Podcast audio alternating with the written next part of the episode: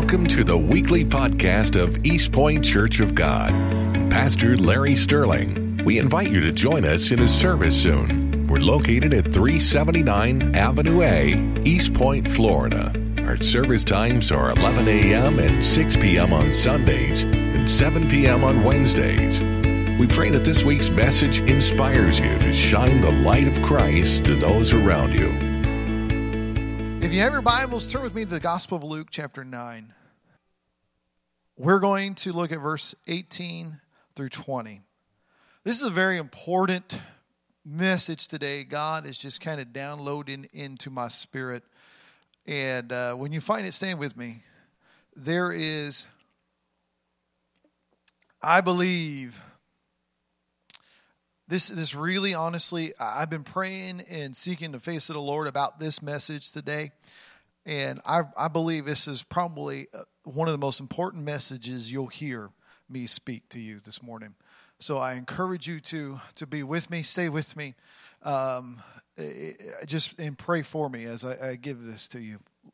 The word of god says in the gospel of luke chapter 9 verse 18 and it happened as he was alone praying that his disciples joined him, and he asked him, asked them, saying, What excuse me, who do the crowd say that I am? And they answered and said, John the Baptist. What some say Elijah, and others say one of the old prophets has risen again. And he said to them, But who do you say that I am?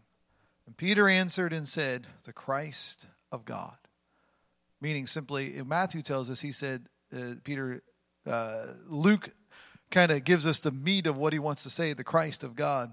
But we also know that he Peter explains that even further in Matthew 16, the depth of all this, that he is the Son of God, that he belongs with, with God. And it's just a beautiful, beautiful picture here on this moment. Let's pray. Father, we thank you for your blessing. We thank you, God, that, that you are with us, beside us, around us. Jesus, there is authority in your name, authority in the name of Jesus. Lord, as Pentecostals, Lord, we, we have taught this authority, we have explained this authority. Lord, I pray that you help me to reveal to your children that which they need to know with the word today. And Lord, I praise you for what you're doing today. I ask, oh God, that you cover this house with your authority and your presence. And Lord, we ask these things in Jesus' name. Amen. Amen. You may be seated. One of the things I feel like many times that we do not understand completely about because of our society and our church in, in the last you know 100 years in, in, in america is that, that we don't fully grasp what it means when the bible says christ when the bible says christ. Sometimes when we hear the word christ we think it's just jesus' last name but that's not actually true. It's deeper than that when the word says Christ, it means that he is the Messiah. And being Messiah is not even, is further than even just being the person that's going to die for our sins. It means that he is the King of Israel. He is the anointed one. The word Messiah means the anointed one. And how did, what did they do? Who did they anoint? They anointed the priests and they anointed kings for the purpose of ministry of God. And so this, this idea of Christ in, in, in Jesus, he, he holds with us the ability to reach us to God as a priest would, the ability to bring us into right standing with God, but the word Christ also means he's king of kings and Lord of lords. That means there's an authority, there's an, a power that comes with this title of Christ, this title of, of knowing this and doing this and being part uh, of following the hand of God. And this, I say this because it, when I was praying about this morning, I, I need to give you what the Holy Spirit has dropped in my soul a very important spiritual truth that I that we may not completely totally understand without God to God opening our hearts and minds to this. But we, in Sunday school, we talked a little bit about demons, and this is really what, you know, studying about that lesson and, and, and understanding that lesson is part of our series of what Jesus, of the, of the Gospels that Jesus and works that Christ has done. But uh, there's something that we didn't get to until the very end that I believe God wants us to hear here this morning. And, and this powerful truth that you need to understand. And that is every individual, every individual that that that walks in this world, every person that's here, that that we have to we are in a spiritual war every single day. You are in a spiritual war. Whether you want to admit it or not, there is spiritual warfare. What Christ has done is he has connected us back to God through the cross. He has connected us to the Lord and we can enter and pray and talk to God and, and, to, to live. But if, if all he was doing was just to reconnect us to God, then as soon as we be, as soon as we're saved, he just take us right on home. But he leaves us here. Why does he leave us here? I asked myself that a long time ago. God, well, Lord, it'd be great. Once I'm saved, did you just go ahead and just rapture me home? Wouldn't that be cool? You know, you get right, you like last one out, shut off the light, you know, that kind of thing. You know, we just leave a sign, pray here, and you get to go there. You know, this this spiritual truth that that we have to encounter is we're still here. We're still walking. We're still breathing. We're still, this flesh is still here. So there's something more to be done. And so now what this means is that there is a, that we are the advanced force. We are the Marine, so to speak. We are the people that are sent out into this world of dark and dying place in order to shine the light of Christ everywhere we go. We are here to do these things. We are here to, to be a, a light to this community. We are here to be a light to Franklin County. We are here to show the world Jesus Christ. That is our purpose. That's, that's who we are. But, but it goes deeper, and what I want to say to you goes even further uh, about your enemy. And there's something about your enemy that I believe that you need to understand about your enemy that wants to come and kill, steal, and destroy your life. And if you don't grasp this, you may keep wondering why you consistently go into battle after battle after battle. Can a Christian be possessed? No, they cannot. But can a Christian be demonized or tormented or all these other things? The answer to that, unfortunately, Scripture shows us is yes. And how is that possible? Because something very important the demonic, the demons, I had that problem in Sunday school. I want to say demoniac all morning. Demons are attracted to wounds. It's a spiritual truth. Demons are attracted to your wounds in your soul. And unless you heal those, you will deal with him every single day. I'm telling you, it's a truth that you have to grasp. Because unless you want, unless you want to keep fighting the same old fight and fighting the same old battle, I get tired of it, to be honest with you. So what you have to do is surrender yourself to the healing power of Christ and say, Lord, take this bitterness out of me. Lord, take this, this trouble out of my soul. Lord, take this pain out of me because God, I am a target for the enemy to come against me in my life. You say, well, how is that possible? Let me tell you this wounds attract the enemy because woundedness is, is, is not supposed to take place. When something functions in a way, you see, God created this world to be, to function in a beautifully organized, perfect way. I mean, uh, uh, even the angle of the earth and the sun and all these things are in a, in a, in a pristine and powerful place. And so, so when something doesn't work the way it's supposed to, we call that sin. It gets out of, gets out of joint. It gets out of whack. And so the enemy is attracted to the things of woundedness and you were never meant to be on your own. You were never meant to be by yourself. You were never meant to experience loss and pain. You were never created for that. But sin has separated us from God. And because sin has separated us from God, anytime there is a wound, anytime there is pain, it, it, it is like a magnet of oppression that wants to come against you. Now, can he take over a Christian? No, he cannot. But until we understand this powerful truth deeper, let me give you even further example. And it's found in the Old Testament. Isaiah 53. The Bible says, Isaiah 53, verse 10, yet it pleased the Lord to bruise him. He has put him to grief. When you make his soul an offering for sin, he shall see his seed. He shall prolong his days, and the pleasure of the Lord shall prosper in his hand. What does this mean?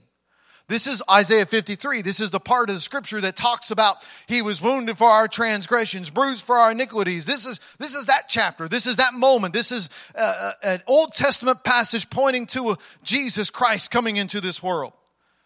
What is, what is God doing here? What is God showing us? What is Christ when, when we say, Who do you say that I am? What does Christ mean? That means that, that He intentionally made Himself a target for our sin.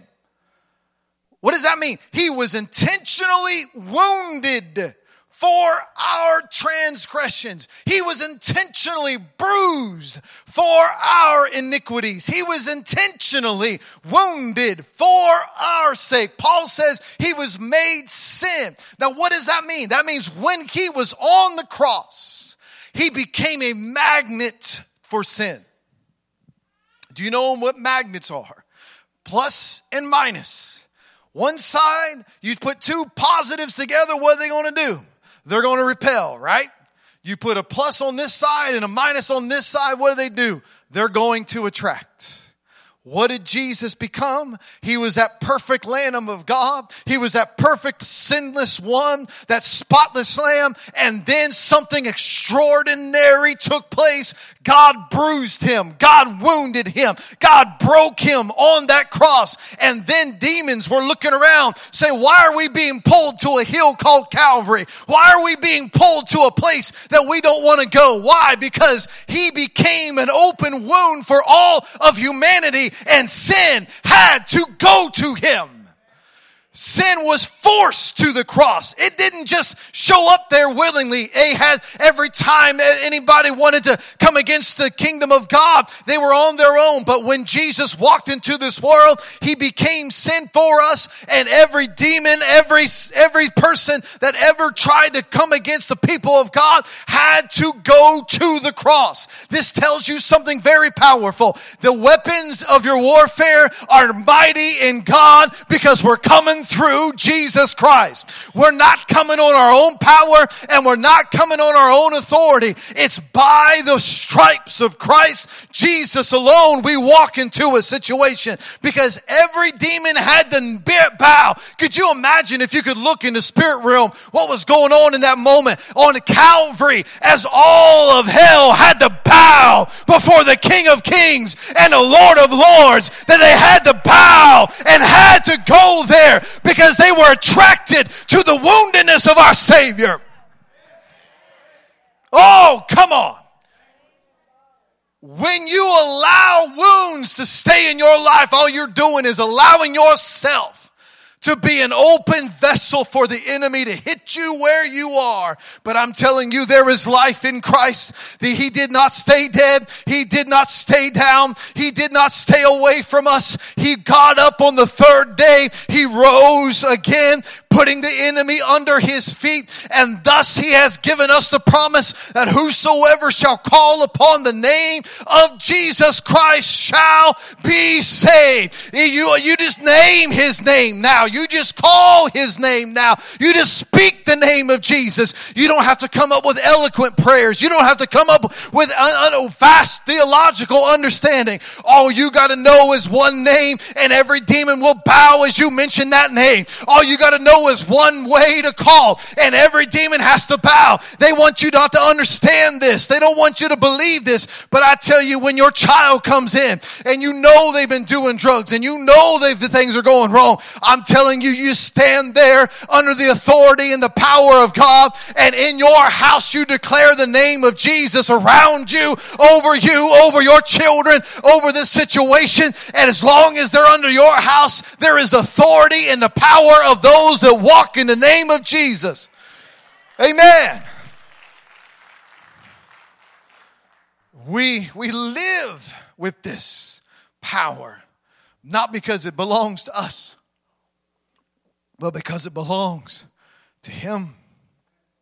He alone holds it. But when we allow bitterness in, when we do not forgive, when we do not love, and we do not do the things Scripture tells us to do. Peter said, Lord, how many times I got to forgive that guy? And Jesus, like seven times today? And Jesus, no, 70 times seven. Why? Don't ever stop forgiving. Don't ever stop loving. Don't ever stop because if you do, the moment you embrace your wound is the moment you invited the enemy to attack you. It's true. When you will, when you hold to that, Lord, it's not fair. Lord God, I don't understand. God, when you keep rolling around that, all you're doing is sending up a signal flare for the enemy to be attracted to your house. All you're doing is sending up signals. And what you have to do in your spirit is you, you, there's nothing wrong with talking to the Lord about your trouble. There's nothing wrong with talking to the Lord about your struggles. But when, as sister sang, a perfect song for where I was going, but there is healing when you praise his name. If you don't, I mean, talk to him all you want about what you got going on, but at the end of it, praise him. At the end of it, you have to praise him. Because if you don't praise him, then you're just, you've, all you did was complain to God and that, guess who's there? Guess who showed up with the things that came out of your mouth? Guess who showed up to see what you were going to do? Are you going to allow it to fester? Are you going to allow it to stay in your life? Are you going to allow it to stay in a place like that? Or will you turn in the midst of your brokenness, in the midst of your pain, in the midst of your wound, in the midst of the fact that you might be in the right, that they didn't, des- you don't deserve it, you didn't, you shouldn't be going through it, and yet you stand there with your face to heaven and you praise Him? I'm telling you, the enemy that came came in to attack you just bowed at the name of Jesus.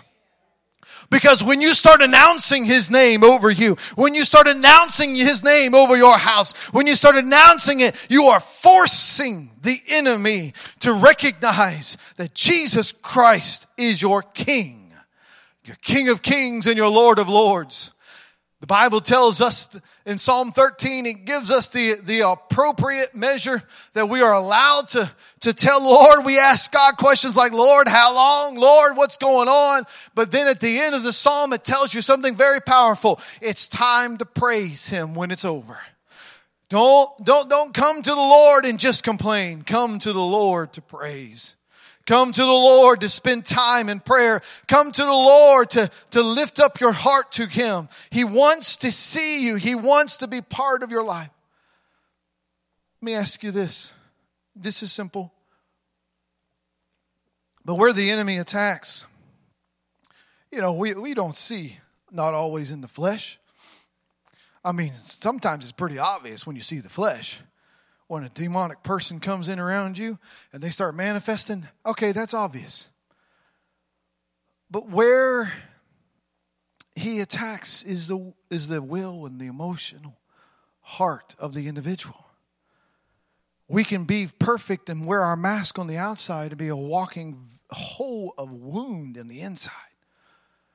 We can walk and try to he, sh, uh, try to try to fake everybody out and show everybody that we've got it together. And literally, what we're doing is trying not to fall apart.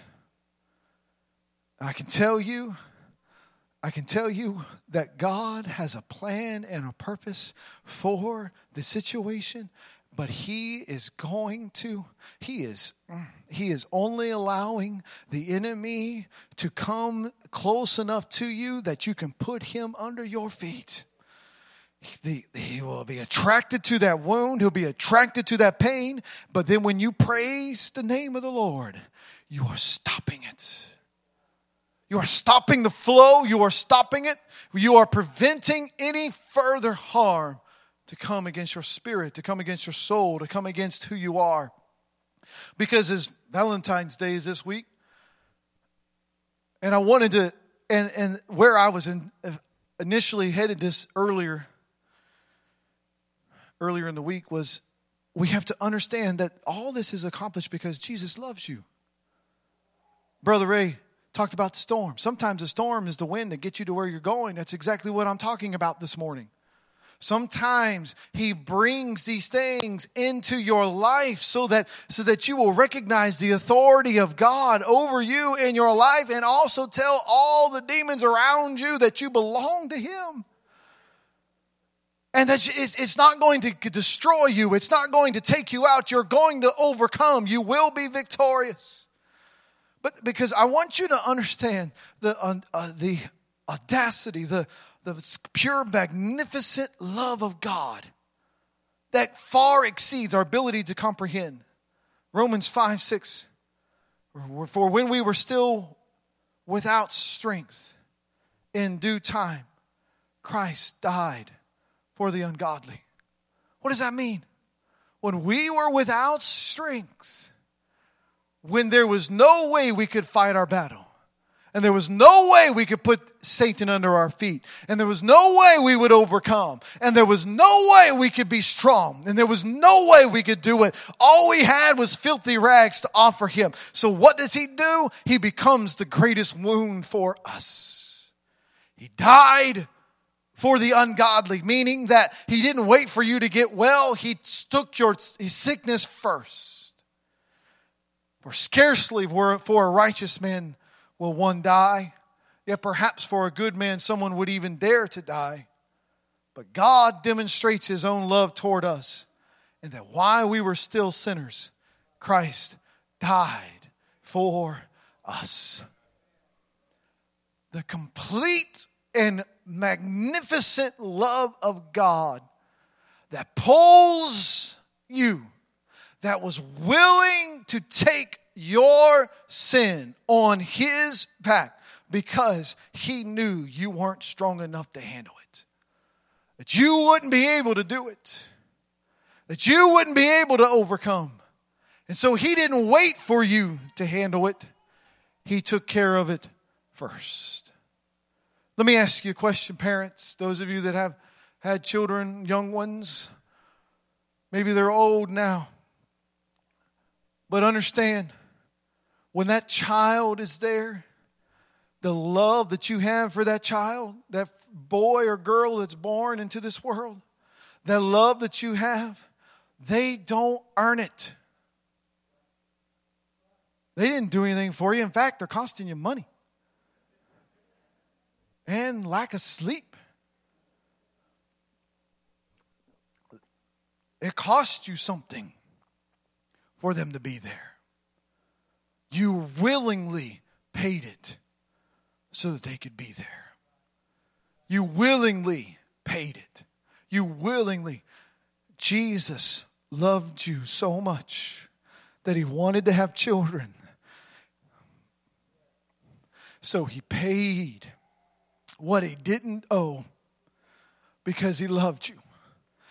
And then, not only that, he bore what he didn't need to carry because he loved you. He became sin because you didn't couldn't carry it on your own.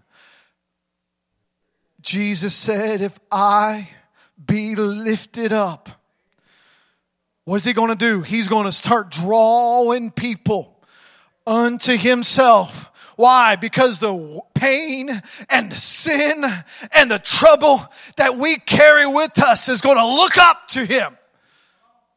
Mm.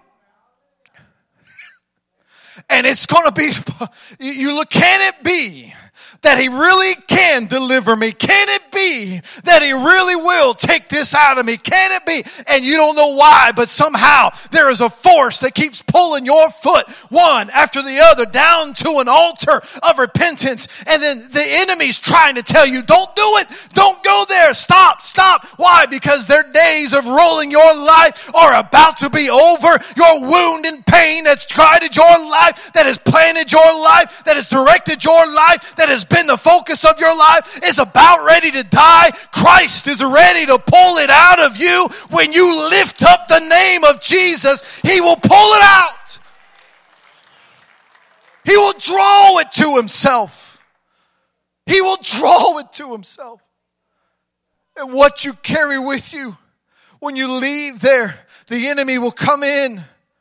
You see, this is why Jesus said, to the person when he cast out the devil, he said, Listen, you got to take care of some business here, son. This is me paraphrasing it. Because if you don't do it right, if you don't take care of the inner person, he's going to come back and he's going to bring his friends. And then you're going to be in worse trouble than you were before.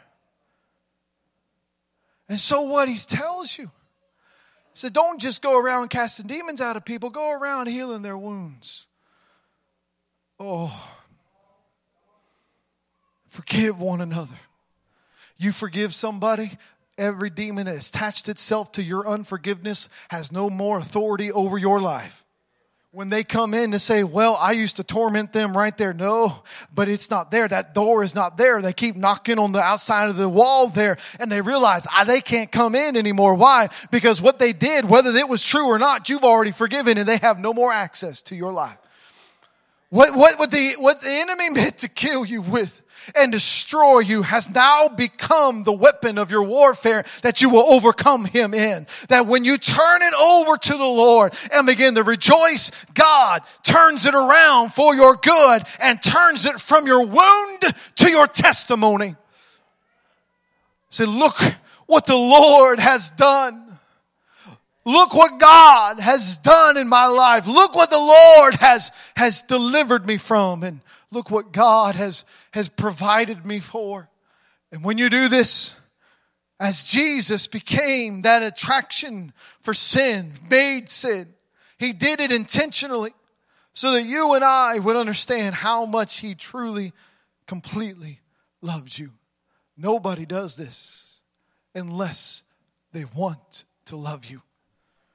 Much more, Bible says, having now been justified by his blood, we shall be saved from the wrath through him. For when we were enemies, we were reconciled to God through the death of his son. Much more, having been reconciled, we shall be saved by his life. We're going to be saved by his life because it is his life that is going to sustain us, that is going to deliver us, that's going to pull us through his life. Let me conclude here this morning. Got to get my time. Oh, I'm good. Hallelujah.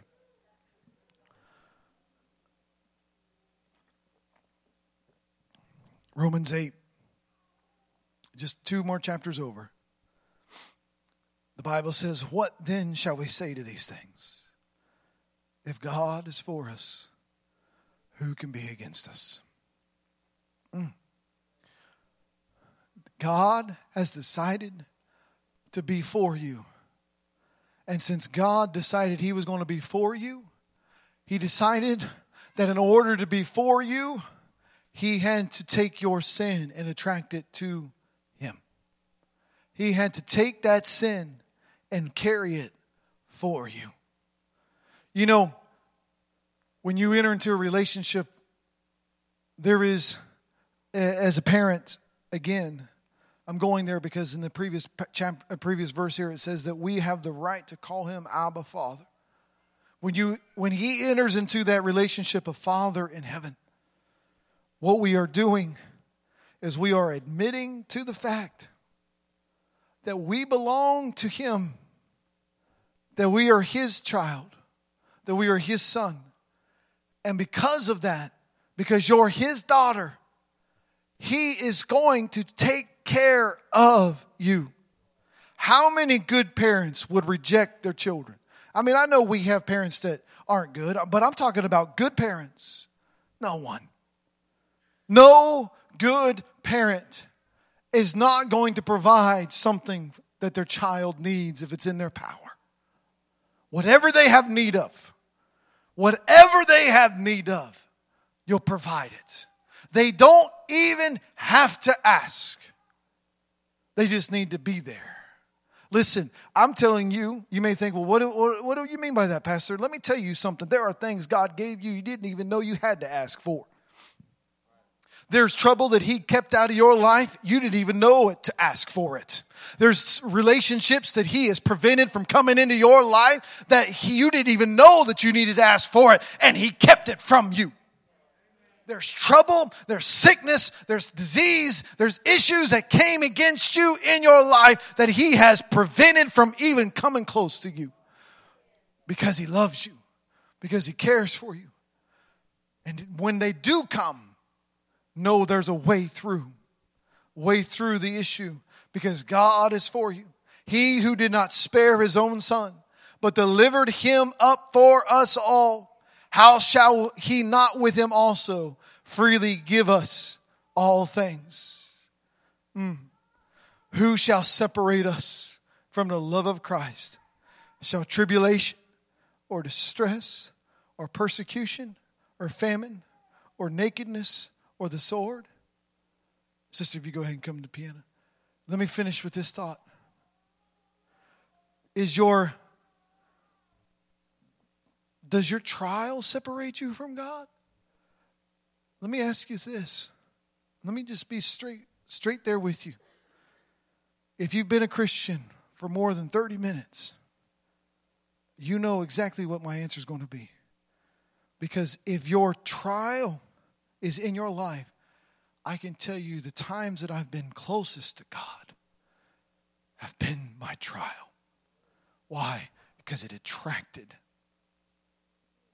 my soul to the Lord in a way that is unbelievable. That it brought me to a place of, of, of, of big drawn to Him that when I needed him, he came.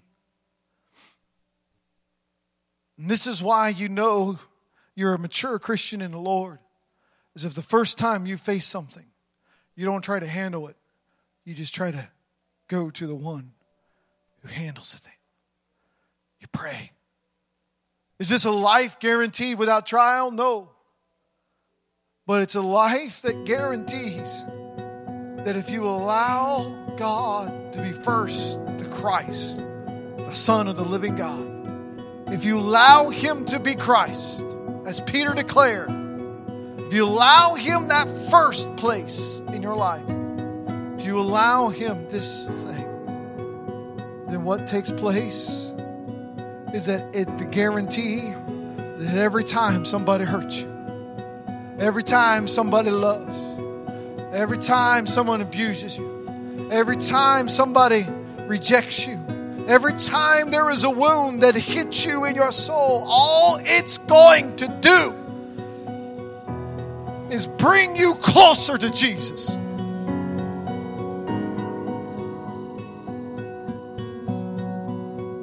The enemy said, I tried to kill you, but you drew closer. I tried to take you out, but you took one step closer. I tried to destroy your life, but you took one step closer. Hear me this morning. I'm speaking to somebody. Don't be afraid of that storm. Don't be afraid of that wound. Don't be afraid of that because it may be the very thing that's driving you into the arms of your Jesus.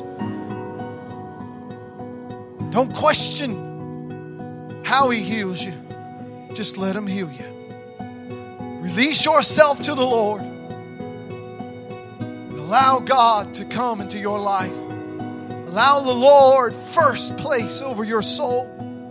And I tell you, you'll walk as, as somebody and people will look at you and say you should be losing your mind the way this is happening you should you should be rejecting you should be lost you should be i don't know if i can handle it well i tell you what i couldn't without jesus. I couldn't make it without the lord. I couldn't go a step further without god. It's him that's carrying me. It's him. Mm, ah, oh.